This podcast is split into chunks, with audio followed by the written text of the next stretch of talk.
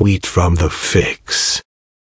Most people don't think poor families have benefited at all from President Trump's policies, new poll says.